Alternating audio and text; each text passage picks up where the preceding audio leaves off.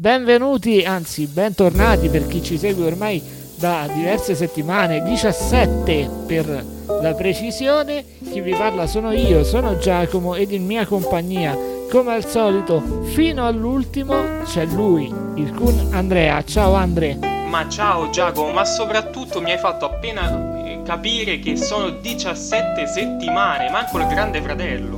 Ma infatti davvero, però, insomma, ci siamo divertiti tantissimo.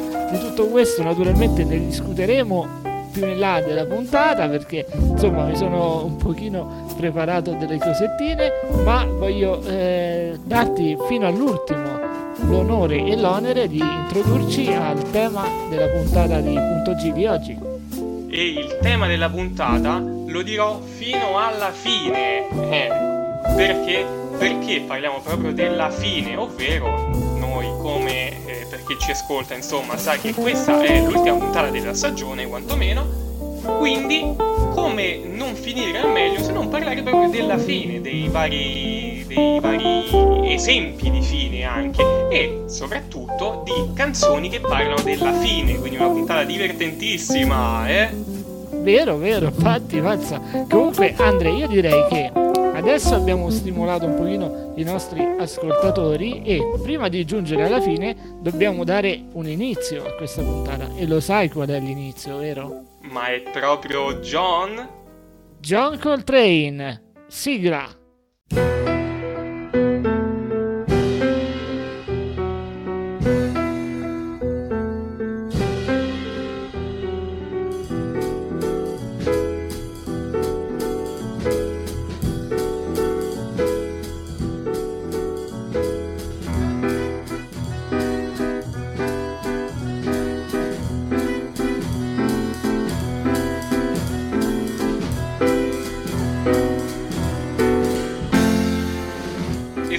Che questa non sia l'ultima volta che ci ascoltiamo John Coltrane, perché ormai non possiamo più farne a meno. Ah, voglio dire, poi soprattutto facciamo corna, che vuol dire non, non ce l'ascoltiamo più. Anche se, anche se, questo sarà l'ultimo episodio di Punto G, si spera insomma che ci siano altre occasioni per ascoltarlo. Ma speriamo sicuramente, anche perché è vivo e vegeto, no? No, direi proprio di no. E allora mi sa, mi sa che dobbiamo riascoltarci ancora le sue canzoni precedenti. Comunque, tornando a noi, io voglio iniziare parlando in generale di che cos'è la fine. E chi meglio di me può raccontare questa cosa? Beh, proprio il nostro Giacomo, vero? Davvero? Lo sto scoprendo adesso. Così sembra. Perché io voglio partire proprio con una domanda. Che cosa significa per te la fine? Io ti dico subito che per me la fine è un qualcosa che non si può cambiare. Quindi una volta arrivati non si può né tornare indietro né proseguire. Quando arrivi per esempio alla fine di un film non è che puoi andare avanti, a meno che non ti puoi sorbire 20 minuti di titoli di coda, insomma e nemmeno puoi tornare indietro, in quanto comunque quello, sempre quello rimane il film, eh, non è che cambia se torni indietro. Per me un esempio di fine è ad esempio il destino, quindi il futuro del nostro passato, se così vogliamo raccontarlo. Oh, ma quindi sei proprio un romantico? Mamma mia. Io non ti ci facevo così, uomo profondo. Grazie, grazie, l'avevo ottenuto tutto quanto per questa ultima puntata di, di stagione. E ora però passiamo con un'interrogazione proprio a te. Ti faccio un esempio di fine che mi è capitato di vivere e poi me ne dici uno simpatico tu. Io te ne dico uno proprio basilare. Stavo, mi stavo divertendo a distruggere il joystick giocando a FIFA 20, probabilmente il peggior gioco di calcio mai esistito. Tra l'altro vorrei sottolineare FIFA 20, neanche il 21, quello dell'anno scorso. No, quello dell'anno scorso. Quando, preso dalla gioia della frenesia del momento, prendo il dischetto del gioco e lo lancio a mod di frisbee e si frantuma. Ecco, quello, quel momento è la fine, no? Non è che certo. si può tornare indietro e non può nemmeno andare avanti. No, quello rimane. Mi, mi trovo d'accordo con te perché secondo me la fine è una condizione irreversibile. Ok, quindi quando moriremo la nostra vita sarà conclusa, non torneremo indietro. Oppure vedremo che c'è chi la pensa diversamente, ma in linea di massima diciamo che se un oggetto si rompe ha finito di compiere le sue funzionalità. Bene, bene. Senti, ma lo sai chi è che parla di fine? Un gruppo italianissimo, proprio italianissimo, formatosi a Milano. e ai quali io voglio tanto bene. Eh, lo so, lo so, formatosi a Milano nel 2003, che però Torelli eh, non hanno il successo che meritano, almeno a mio avviso, anche perché comunque Beh, un genere... siamo sempre lì, nel senso il genere non è apprezzato in Italia, di conseguenza anche un gruppo così valido, perché abbiamo una chitarra che in Italia hanno in pochi, che è quella di Dragogna, eh, non, non riesce ad emergere come dovrebbe magari. E i nostri ascoltatori più forbiti hanno già capito che parliamo dei ministri, dei ministri senza portafoglio, no, non è vero, dei, dei ministri che suonano il gruppo formato da Davide Autelia- Autelitano, che ha la voce e il basso, Federico Dragogna, quindi la chitarra come dicevi tu, e Michele Esposito alla batteria. Sai che sarebbe bello? Un gruppo fatto, si chiamano i ministri composto con eh, Berlusconi, Salvini e Renzi e, e qualcun Semena. altro. Sì, sarebbe bello, i ministri, no? I Fantastico. ministri, mamma mia, proprio... E Di Maio, tieni, ci mettiamo Di Maio. Così facciamo una cosa a quattro proprio fantastica. Ma Pensa poi di, che... tut- di tutti i gusti, eh, ci Eh. quindi. di tutte le fazioni.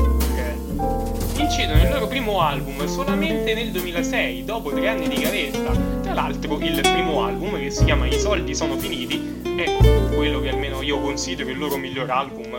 Perché veramente hanno fatto, hanno fatto anche tanto successo, se non sbaglio, proprio con questo, con questo primo disco. Come Sì, fece scalpore perché sulla copertina allegavano l'euro. Cioè ti davano un euro se tu compravi il disco, se non ricordo male. Questa è una cosa fatto impazzire un po' il mercato del collezionismo. Per questo un euro a forma di, di- con la faccia di Davide No, Autilità. no, ti dava, se tu compravi il disco, oltre al disco ti davano un euro appiccicato sulla copertina. Fantastico. Così quando me lo regalano vinco pure un euro. Questa è la Esatto. cosa migliore. Va detto che, eh, come appunto dicevamo prima, no- nonostante la critica comunque li dia molta corda e siano veramente apprezzati da chi si trova all'interno diciamo, del mondo musicale, alla fine non hanno tutti quanti i fan che meritano anche secondo me, però alla fine pochi ma buoni, dai, si può dire, no? Giustissimo, giustissimo. Ora ci ascoltiamo proprio una loro canzone che guarda caso è parte dell'album I soldi sono finiti del 2006 e si chiama, rimanendo naturalmente in tema, Abituarsi alla fine. Se non ci credi più, se dormi sei più stanco, se oggi è già domani e non è successo niente, se l'hai capito già e poi non riesci a dirlo, che i nostri sogni sono più tristi uno dell'altro. Va tutto bene, va tutto bene, ci siamo solo persi di vista. Va tutto bene, va tutto bene, ci vuole tempo per ricominciare, per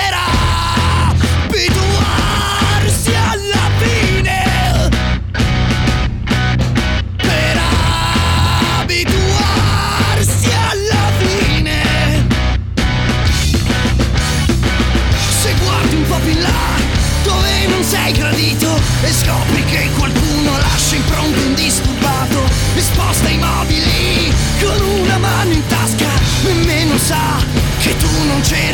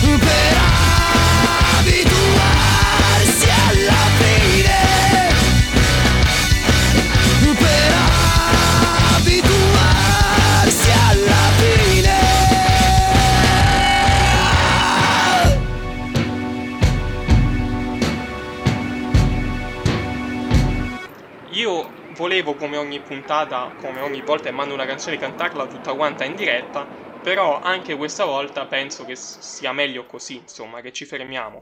Ah, io stavo pogando davanti al microfono da solo, cioè mi davo le botte sulle spalle da solo. Ottimo, ottimo. Senti, una cosa però, come dicevamo, che non è che abbiano tutti questi numerosi fan, insomma, come meriterebbero almeno, e per esperienza ti posso dire che loro sono molto vicini a quei fedelissimi che, che hanno. Tan- tanto che si fanno volentieri foto e chiacchierate con loro ed è a mio avviso uno dei vantaggi del non essere esageratamente popolare questo. Sì, è bello, è bello perché poi a un certo punto subentrano eh, tanti meccanismi anche magari non voluti, eh. ci si comincia un po' a sentire delle star quando in realtà magari non lo si è neanche. Beh, io immagino tipo come è successo a te che ti fermavano 3-4 persone ogni mezz'ora per strada e poi ti sei incominciato a dare delle arie, no? Ah sì, adesso che sono così popolare non saluto neanche più i colleghi che fanno radio con me, guarda. No, scherzi a parte, Andre. Eh, io quello invece su cui eh, mi sono divertito un pochino a, a proposito della fine è il fatto che noi abitiamo su questo bel pianeta che si chiama Terra, ma tante volte si è parlato della fine del mondo giusto? E allora, ecco, io sono andato un pochino a documentarmi, naturalmente con l'espressione fine del mondo eh, si intende in senso generico un possibile evento con conseguenze catastrofiche a livello globale, tali da causare la distruzione della Terra, della biosfera o della specie umana. Il tema della fine del mondo è presente soprattutto a livello escatologico in molte mitologie e religioni ed è inoltre ricorrente nella narrativa fantastica e fantascientifica e in misura minore anche in campo scientifico. Io sono andato a vedere un po' di queste teorie perché dagli anni che, che da quando esiste l'uomo praticamente vengono tirate fuori queste teorie e la prima documentata è dell'anno 1000, cioè la Terra doveva finire nel 1000, nell'anno 1000 perché secondo una teoria ottocentesca riassunta nel detto mille e non più di mille, oggi caduta in discredito, l'approssimarsi dell'anno 1000 sarebbe stato caratterizzato da diffusi errori per l'imminente fine del mondo e il sollievo per lo scampato pericolo sarebbe una delle cause della rinascita dell'anno 1000. I timori sarebbero stati basati su un brano dell'Apocalisse e anche su affermazioni attribuite a Gesù Cristo nei Vangeli apocrifi. Poi facciamo un bel salto avanti di 800 anni circa ed arriviamo al 1836 in cui il fondatore del metodismo, il reverendo John Weasley, eseguì dei complessi calcoli basati sull'Apocalisse e giunse alla conclusione che la data prevista sarebbe dovuta essere il 18 giugno 1836. Nel 1818 William Miller, un teologo e filosofo statunitense che è stato la figura più importante di quel filone escatologico cristiano che nel periodo 1830-1840 caratterizzò il fervore religioso degli Stati Uniti d'America e che sarà conosciuto con il nome di Avventismo, predisse che la seconda venuta di Cristo avrebbe avuto luogo fra il 21 marzo 1943 e il 21 marzo 1844. Per il 1999 invece il medico e veggente provenzale Nostradamus predice, prediceva nel settimo mese, forse luglio, l'arrivo di un re del terrore che sarebbe disceso dal cielo e che avrebbe fatto rivivere il Roi d'Anglemois. Non so neanche se l'ho pronunciato bene, chiedo scusa. Comunque, sì, sì. Ti, te lo dico io, l'hai pronunciato benissimo, guarda, perché io conoscevo di persona Nostradamus e ti posso accertare che si pronunciava così. Comunque, per alcuni doveva essere il re dei mongoli identificato con Gengis Khan. Alcuni reputavano che volesse eh, riferirsi a un re venuto da territori corrispondenti all'antica Sarmazia e Oscizia. Fatto sta che un altro evento che forse i, diciamo, gli ascoltatori un pochino più agi possono ricordare è il Millennium Bug, quindi siamo giunti al 2000 negli anni 90 del XX secolo molti hanno associato il difetto informatico che si sarebbe verificato al cambio della mezzanotte tra il 31 dicembre 1999 e il 1 gennaio 2000 nei sistemi di elaborazione dati alla fine del mondo. Secondo questa teoria, il bug avrebbe portato alla distruzione di ogni sistema operativo e la fine della società umana. Diciamo che qualche piccola conseguenza Posso dire comunque una cosa? Cioè, tu immaginati tutto questo, è come se tra mille anni su Radio Marte incominciassero a parlare delle predizioni del Divino Telma. Eh, esatto, esatto, sì, più o meno. Comunque, si può procedere, io andrei eh, direttamente a quella più famosa, che è la profezia dei Maya del 21 dicembre 2012, basandosi sull'interpretazione del calendario Maya del codice di Dresda e di alcune iscrizioni in pietre di alcune città della Mesoamerica e da teorie proposte a partire dagli anni 70 da alcuni scrittori New Age, è stata ipotizzata una gravissima crisi globale per il 2012. Nel 2012, tuttavia, un gruppo di archeologi americani guidati da William Saturno ha ritrovato nel sito di Xultun in Guatemala un'abitazione probabilmente appartenuta ad uno scriba maya su, sui cui muri sono presenti centinaia di geroglifici e pitture che sembrano descrivere varie ciclicità astronomiche.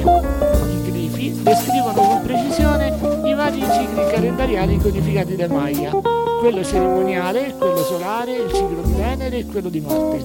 Mai prima d'allora erano stati ritrovati geroglifici Maya così antichi. Decifrati con il codice di Dresda, il calendario di si riteneva sarebbe finito il 21 dicembre 2012, in realtà dovrà essere aggiornato aggiungendo altri 7000 anni prima di terminare. Quindi te direi, fatti da chi vivrà nel 1912. Ma infatti, Anzi, facessero- 9000, 9000, nel 9000. 9012. Infatti facessero loro tranquillamente. Che io guarda, non so se sono ancora vivo nel 7012, però importi più di tanto dopo 7000 anni vissuti, eh. Ma secondo te, ok, io ti lascio con questa curiosità, nel senso, ma allora possiamo stare tranquilli fino al 9012?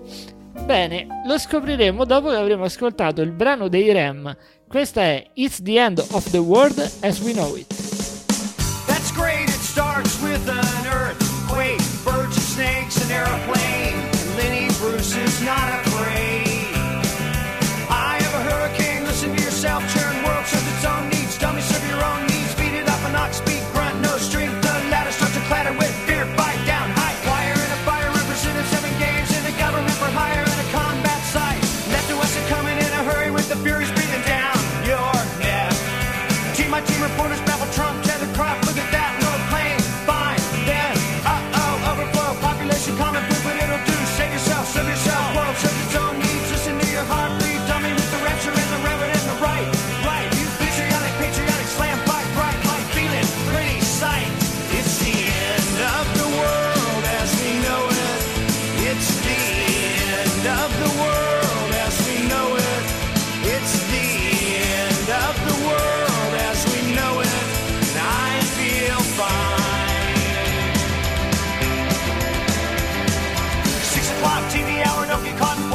Slash and burn, return, listen to yourself churn. Locking in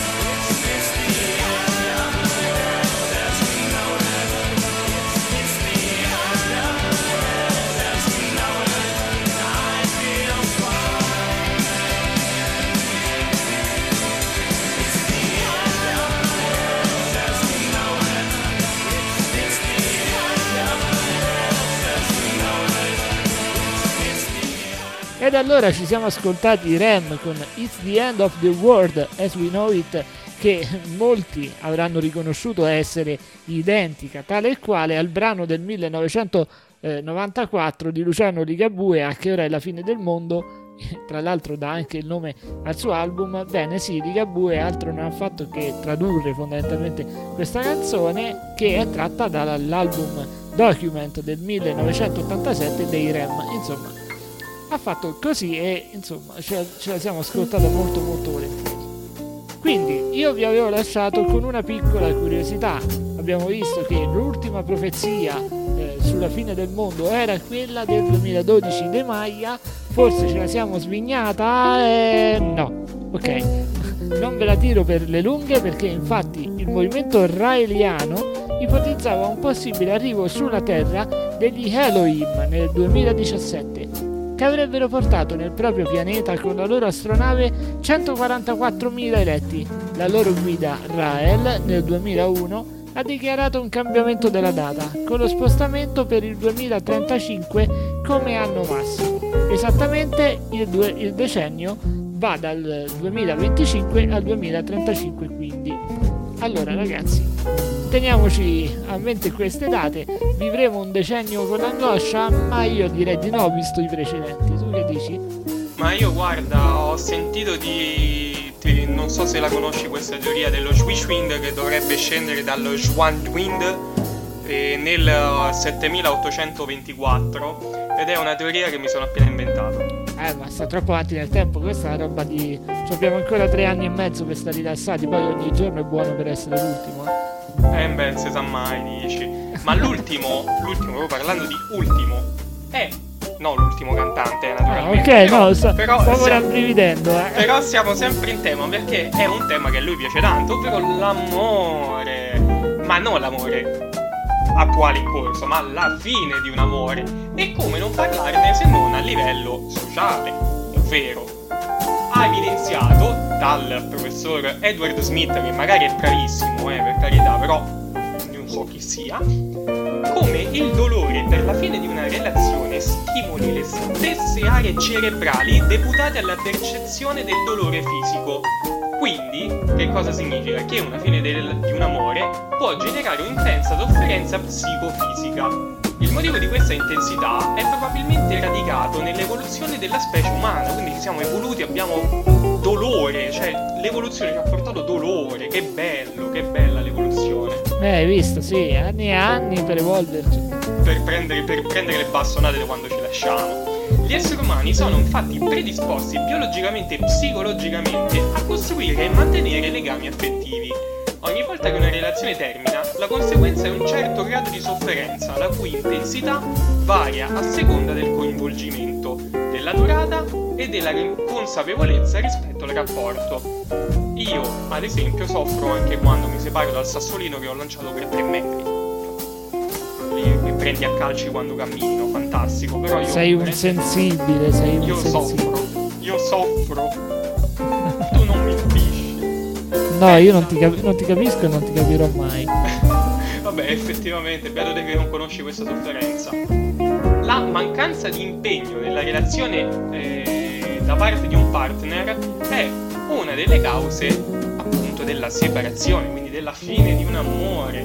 Insieme a questa che era, diciamo, la causa principale, ci sono anche un progressivo disaccordo nella visione del futuro da parte dei partner, quindi io voglio un figlio, tu vuoi tromba e basta e ci lasciamo. Diminuzione dell'attraenza fisica dei partner, giustamente. L'infedeltà, come dimenticarsi dell'infedeltà.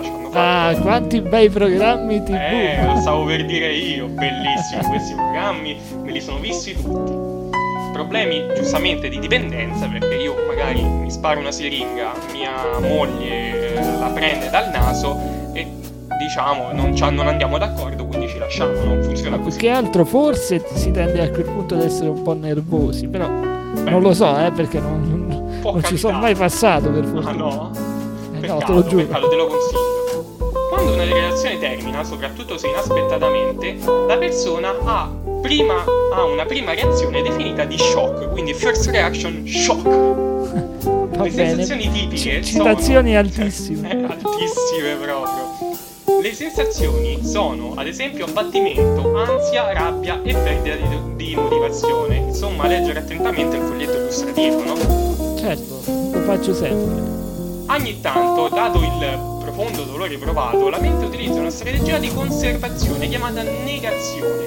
Quindi la persona sperimenta una sorta di vuoto e di ottundimento, lo chiama il signor eh, Smith, uno dei tanti Smith. Vabbè, smarrimento, dai. Esatto, di smarrimento praticamente, che la distacca dall'evento, quindi non è mai accaduto, oppure ma che sta succedendo? Ecco, questo oscilla tra momenti di profonda sofferenza e momenti in cui agisce come se non fosse accaduto nulla. In pratica oggi mi metto a piangere, domani, oh ma che è successo? Perché ieri stavo piangendo? Non lo so. E una cosa, un consiglio anzi a tutti quanti i nostri spassionati innamorati che si vogliono lasciare, è di non evitare il dolore per la fine di un amore.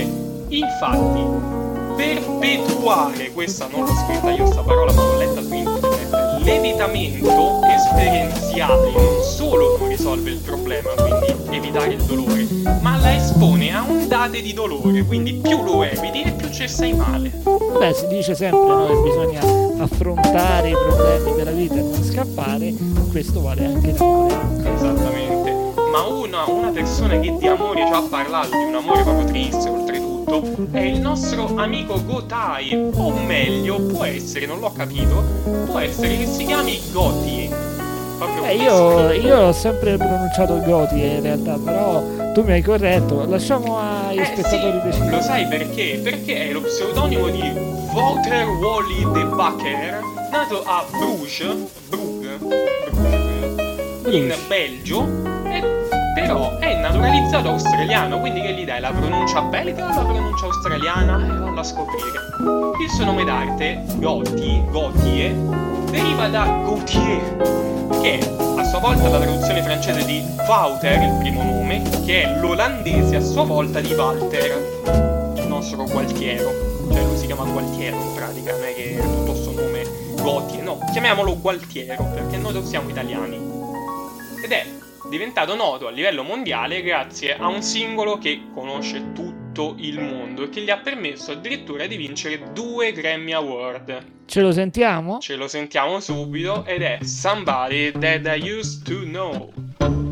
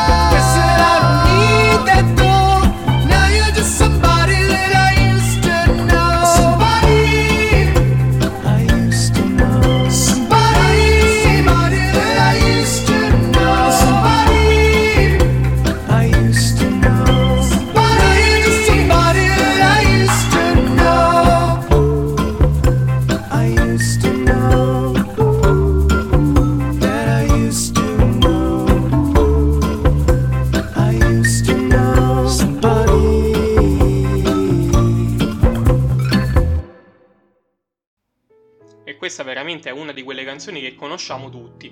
Peccato che il nostro Gotie, il nostro Gualtiero, sia scomparso dopo quella canzone, cioè proprio io non l'ho provato a sentire altre canzoni sue, ma so proprio, cioè, almeno a me non piacciono per niente, insomma. Non so se ti è capitato di ascoltare qualcosa di suo di recente. Mm, No, ma vabbè, non è, diciamo non è proprio il mio genere, però eh, onestamente non è neanche più capitato di trovarlo in radio, quindi pure occasionalmente eh, o, o è passato e non l'ho riconosciuto, cioè, c'è anche questo. Può essere, può essere. Ma sai che lui, dopo aver militato in una band per un po' un qualche annetto, un paio di anni, tre anni, ha deciso nel 2020 di annunciare il suo quarto album in studio come solista. Mio caro Gualtiero, sto album facciamolo passare però un po' per aria perché cioè veramente sei scomparso. Comunque lo salutiamo, lo salutiamo.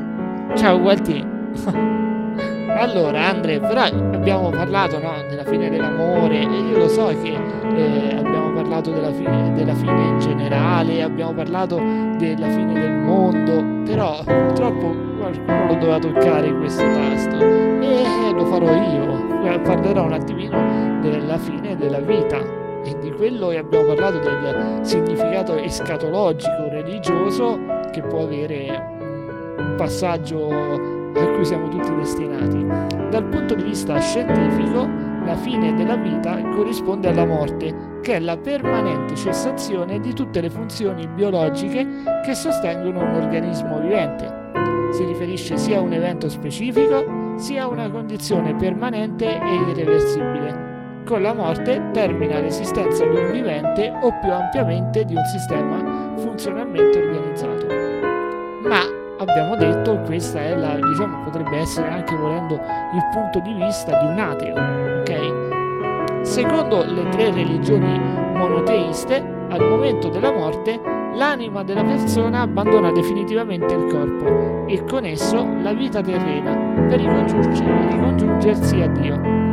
Le concezioni dell'aldilà variano da una religione all'altra e si modificano anche all'interno della medesima tradizione religiosa per l'ebraismo antico, l'anima del defunto raggiunge tutte le altre anime che riposano nel regno delle tenebre o Sheol.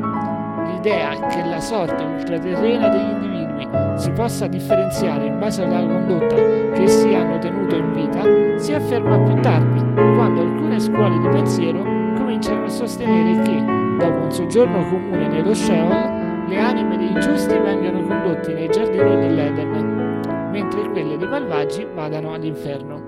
Secondo il cristianesimo, i buoni vanno in paradiso, dove godono di uno stato di eterna beatitudine, mentre i malvagi vanno all'inferno, dove sono sottoposti a supplizi indicibili. I cattolici nel Medioevo aggiungono un luogo intermedio, il purgatorio, dove i peccatori che si sono pentiti in vita subiscono dei castighi per espiare le proprie colpe e entrare in paradiso. Protestanti e gli ortodossi invece rifiutano il purgatorio. L'Islam afferma che coloro che non credono in un unico Dio sono destinati a bruciare all'inferno. Quando una persona muore, la sua anima viene interrogata dai due angeli che le chiedono di recitare la professione di fede, che dovrebbe essere la pronuncia Shahada. Se non è in grado di farlo, viene dannata. Nel giorno del giudizio, l'ultimo giorno, gli esseri umani saranno giudicati da Dio. I meritevoli avranno la grazia di contemplare il volto di Dio. Molte religioni ritengono che l'anima debba passare attraverso una lunga catena di reincarnazioni prima di raggiungere la liberazione, ovvero la cessazione del ciclo delle rinascite. La credenza nella trasmigrazione delle anime caratterizza le religioni di ceppo induista. Gli induisti e i gianisti credono che alla morte ogni creatura si reincarni in un altro corpo, vegetale, animale o umano. Lo scorrere delle esistenze è visto come un dramma dal quale si desidera liberarsi. La liberazione consiste nella scoperta dell'illusorietà della propria identità individuale per ricongiunger- ricongiungersi con il Brahman, che è l'uno indivisibile. Secondo i buddisti, per 49 giorni dopo la morte, l'individuo va errando tra il mondo dei morti e quello dei vivi, Dopodiché il meccanismo del karma, il famosissimo karma, decide in quale corpo si reincarnerà. Come per gli induisti, l'obiettivo ultimo dei buddisti è di porre fine al ciclo ininterrotto delle rinascite per raggiungere l'estinzione delle sofferenze o il nirvana. Detto questo, no, il nirvana no, purtroppo. Ma detto questo, sai, eh, una persona, un grandissimo artista che abbiamo avuto in Italia e che abbiamo perso proprio da pochissimi giorni lo scorso mese e che credeva nella reincarnazione e che aveva comunque un'anima molto molto eh, allenata, se vogliamo dire così, una persona che aveva una fede, era Franco Battiato, tant'è che il suo ultimo brano uscito eh, 2019, quando lui già si sapeva che non stesse proprio benissimo, si chiama proprio Torneremo ancora e da allora ce lo ascoltiamo Franco Battiato e torniamo in studio. Questo è Franco Battiato con Torneremo ancora.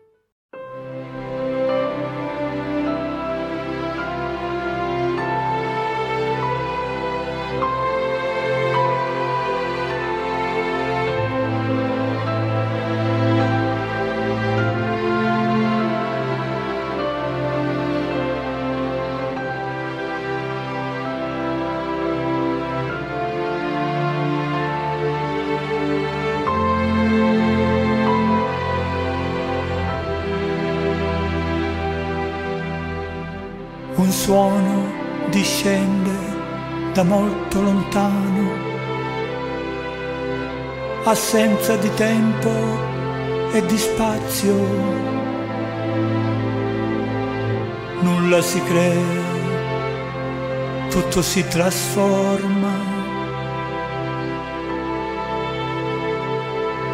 La luce sta nell'essere luminoso, irraggia il cosmo intero cittadini del mondo cercano una terra senza confini.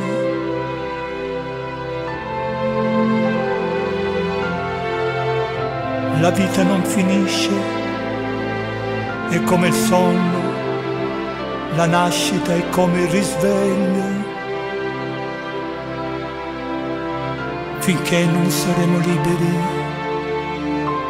torneremo ancora ancora e ancora.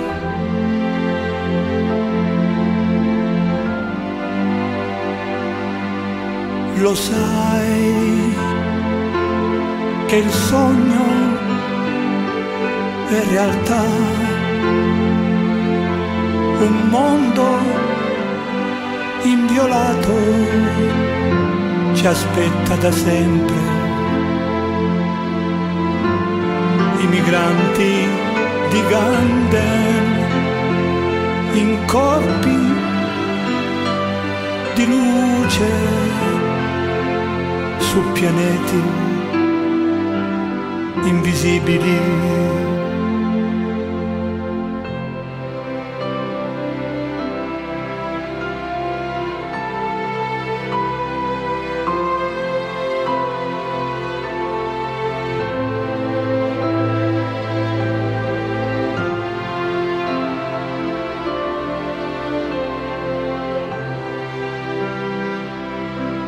Molte sono le vie, ma una sola, quella che conduce alla verità. Finché non saremo liberi, torneremo ancora, ancora e ancora.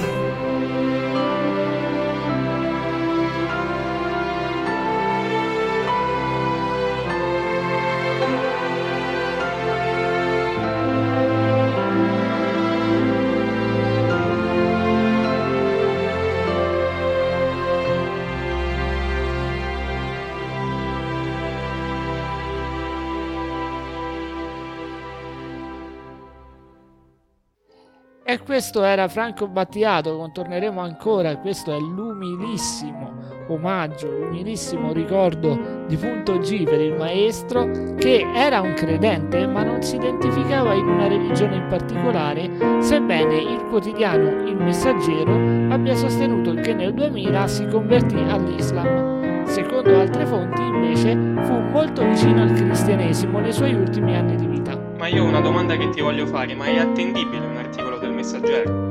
Eh, questo non lo posso giudicare di certo io, ognuno si affida alle fonti che preferisce. Eh, ci, vuole, modo- ci vuole coraggio per preferire il messaggero, però. Ad ogni modo il suo funerale è stato celebrato in forma privata da un sacerdote cattolico suo amico, fu profondamente interessato alla mistica e alla spiritualità e la sua ricerca spaziò tra cristianesimo, sufismo, ebraismo, buddismo, induismo ed esoterismo nelle loro varie forme, riflettendosi profondamente nelle sue opere, motivo per cui eh, dicevo che ha un'anima grande in questo senso, che ha lavorato tantissimo sotto questo punto di vista. Io me lo immagino ora Battiato che corre sulla- sul ponte a forma di drago e raggiunge Riccaio. Ma sarebbe stupendo, ti immagini? Sarebbe stupendo, effettivamente vorrei vederlo. Comunque, ora passiamo a un tema, finalmente un bel tema, un tema che mette gioia, soprattutto ai Anche attuale! attuale, soprattutto, che mette gioia ai più piccini, ai bimbi che ci ascoltano. Ciao bimbi! Ed è la fine della scuola. Eh sì, perché ormai tutti sappiamo che è finita la scuola, ci siamo tolti questo peso di dosso. Io a scuola non ci vado più, tu non ci sei mai andato a scuola? Ci sei mai andato? Io, no, ma che scherzi, io... No, non serve, non serve a nulla la scuola. Ba- Infatti- bambini, non andate a scuola. non andate a scuola.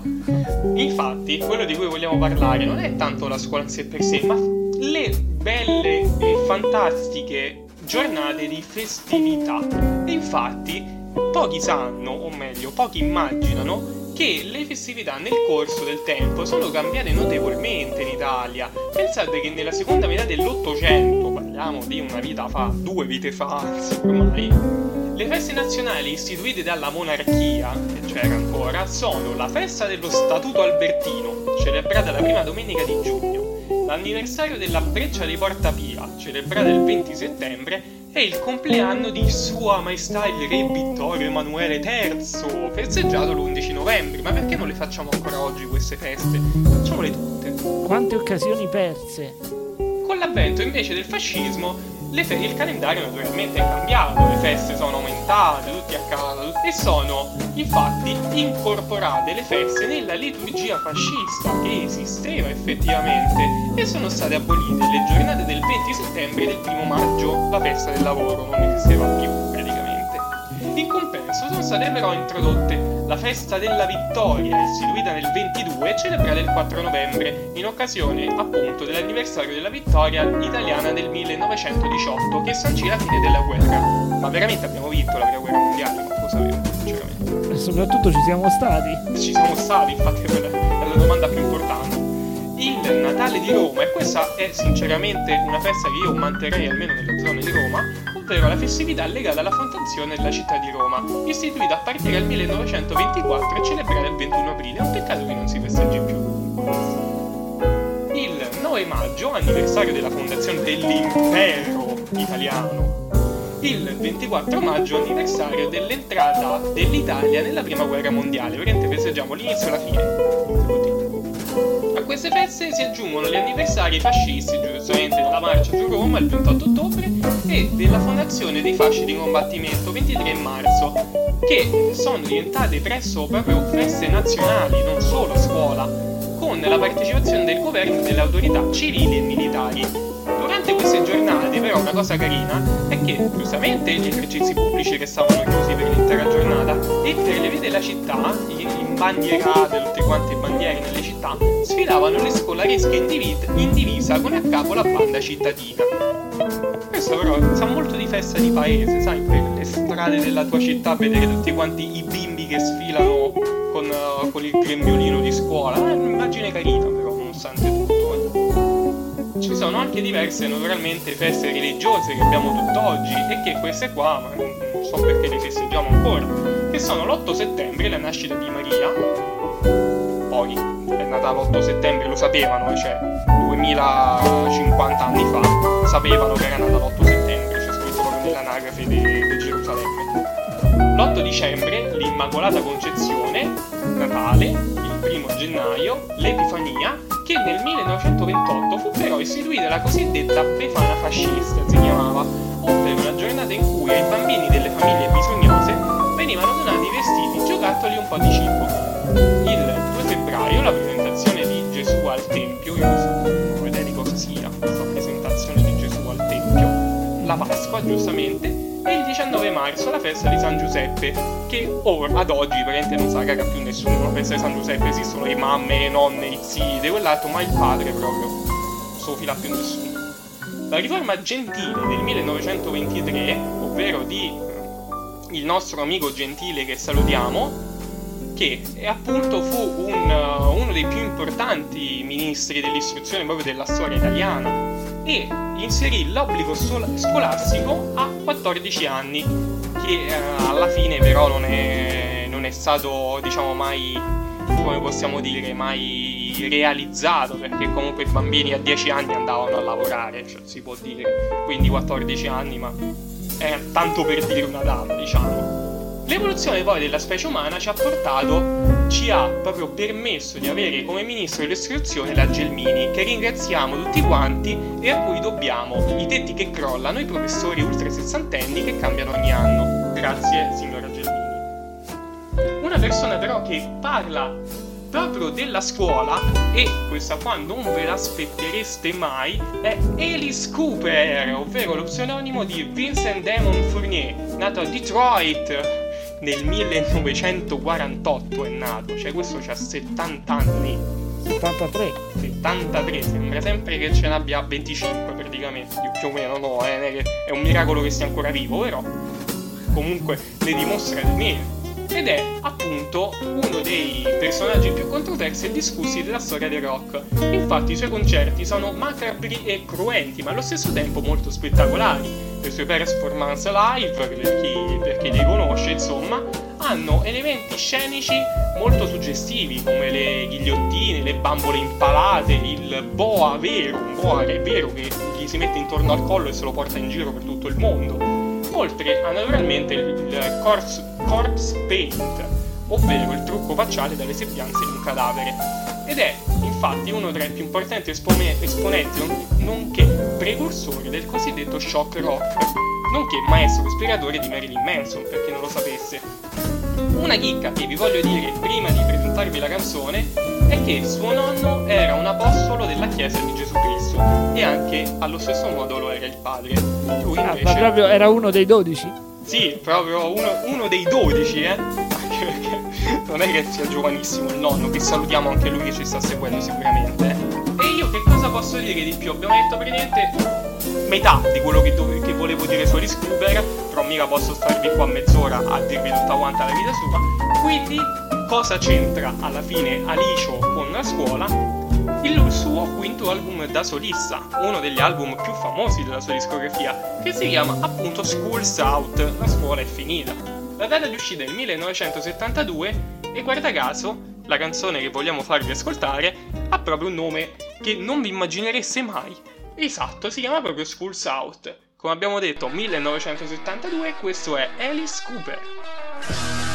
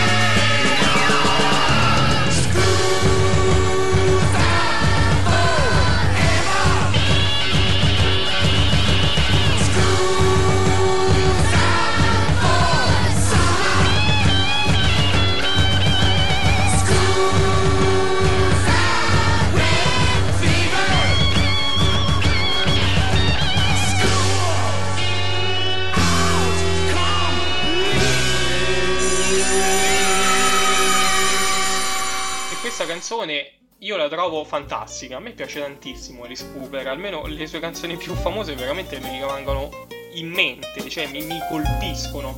Pensate che una bella, questa è una bellissima curiosità in realtà. La copertina dell'edizione originale in vinile di Schools Out imitava un vecchio banco di scuola, ovvero si apriva anche del medesimo modo.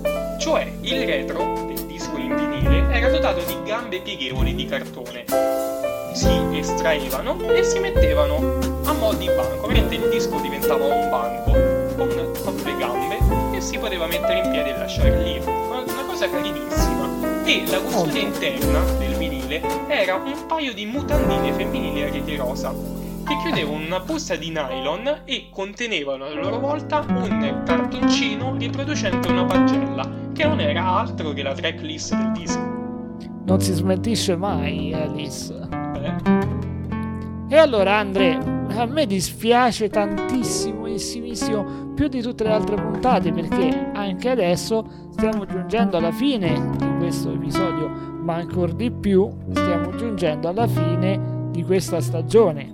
Attenzione perché arrivati alla fine di una stagione, di un percorso, è il momento di porsi delle domande. E la domanda che io voglio fare a te, mio caro compagno di avventure, è alla fine di questo viaggio, ok? Ti senti soddisfatto? Sei contento di aver trascorso questo tempo in mia compagnia, in compagnia dei nostri ascoltatori?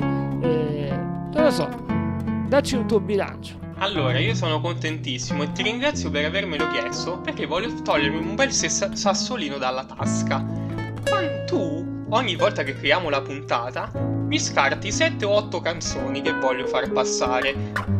E questo lo voglio dire ai nostri ascoltatori, io mi sento soddisfatto, ma voglio anche sentire le altre canzoni, le mie canzoni, tu non me le fai passare. Esatto, esatto, perché io sono il Un padrone, despota.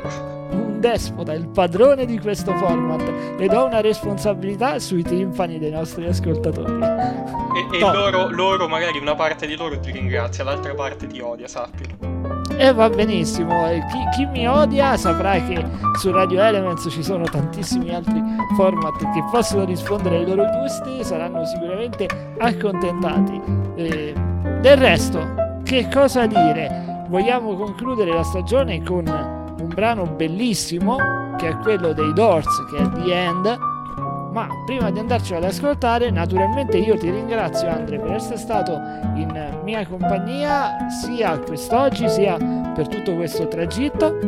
E io ringrazio te per questa, almeno questa stagione, questa stagione fredda. Perché quest'anno ha fatto freddo comunque. Vero, vero. E speriamo ce ne saranno altri. Questo lo scopriremo con il tempo noi, ma soprattutto i nostri ascoltatori come possono scoprire tutte le novità di Radio Elements. Naturalmente, ragazzi, seguiteci sui social perché sì, lunedì prossimo non ci sarà un nuovo episodio di Punto G, ma andranno eh, in onda le repliche. Quindi, insomma, continueremo a farvi compagnia se vi siete persi qualche puntata e sui social verrete aggiornati anche su novità di palinsesto e tutto quanto. Naturalmente, se vi piace, come al solito, quello che stiamo facendo e realizzando, potete anche sostenerci attraverso il Patreon e noi ve ne saremo infinitamente grati. Detto questo, i saluti al mio socio ci sono già stati. Ringrazio ancora voi per essere stati in nostra compagnia. Vi auguriamo una buona estate.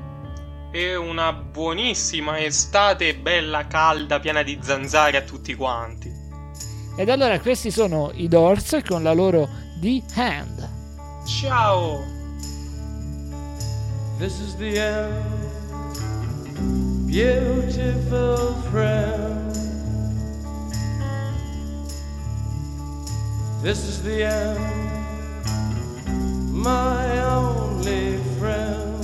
The end of our elaborate plans. The end of everything that stands. The end no safety or surprise. The end.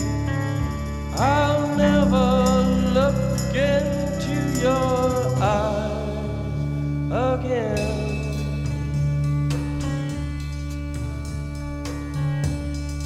Can you picture what will be so limitless?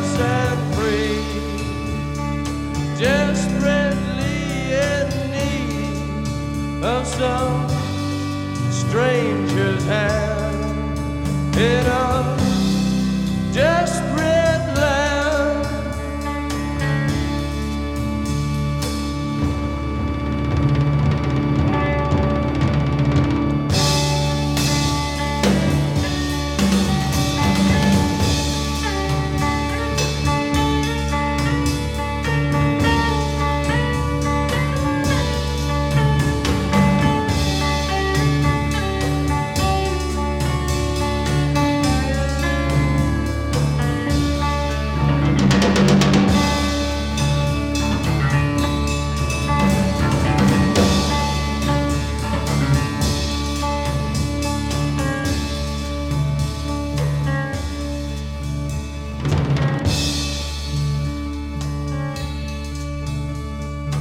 lost in a romance, wilderness of pain, and all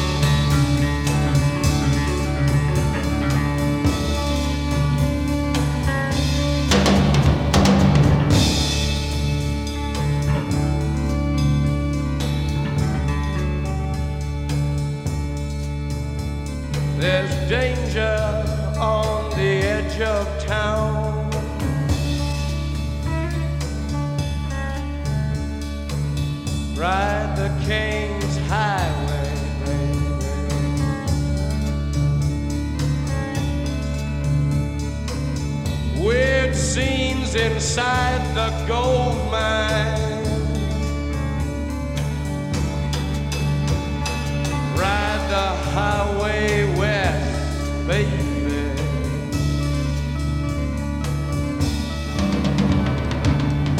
Ride the snake, ride the snake to the lake, the ancient lake, baby. The snake is long, seven miles.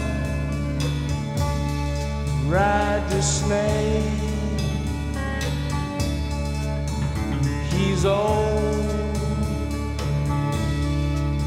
and his skin is cold.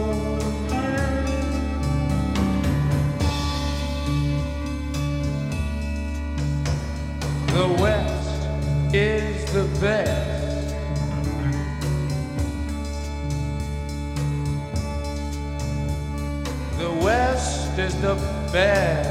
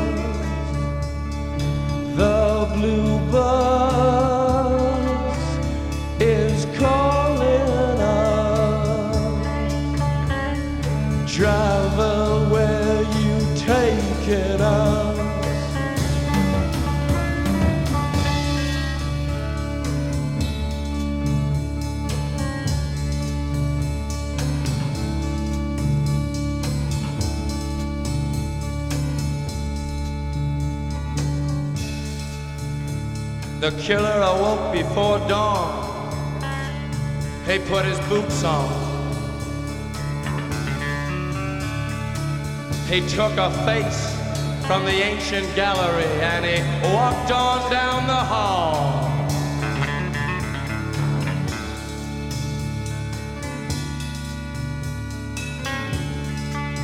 He went into the room where his sister lived and then he paid a visit to his brother, and then he he walked on down the hall. And he came to a door. And he looked inside.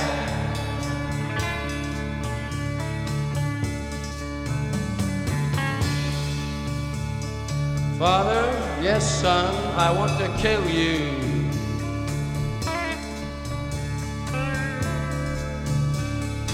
Mother,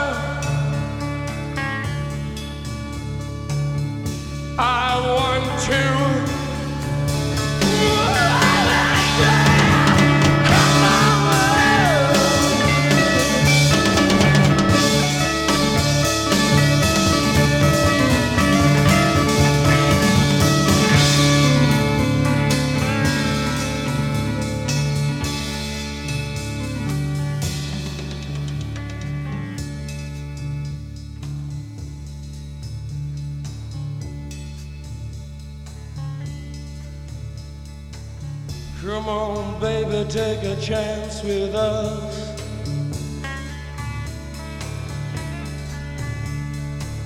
Come on, baby, take a chance with us.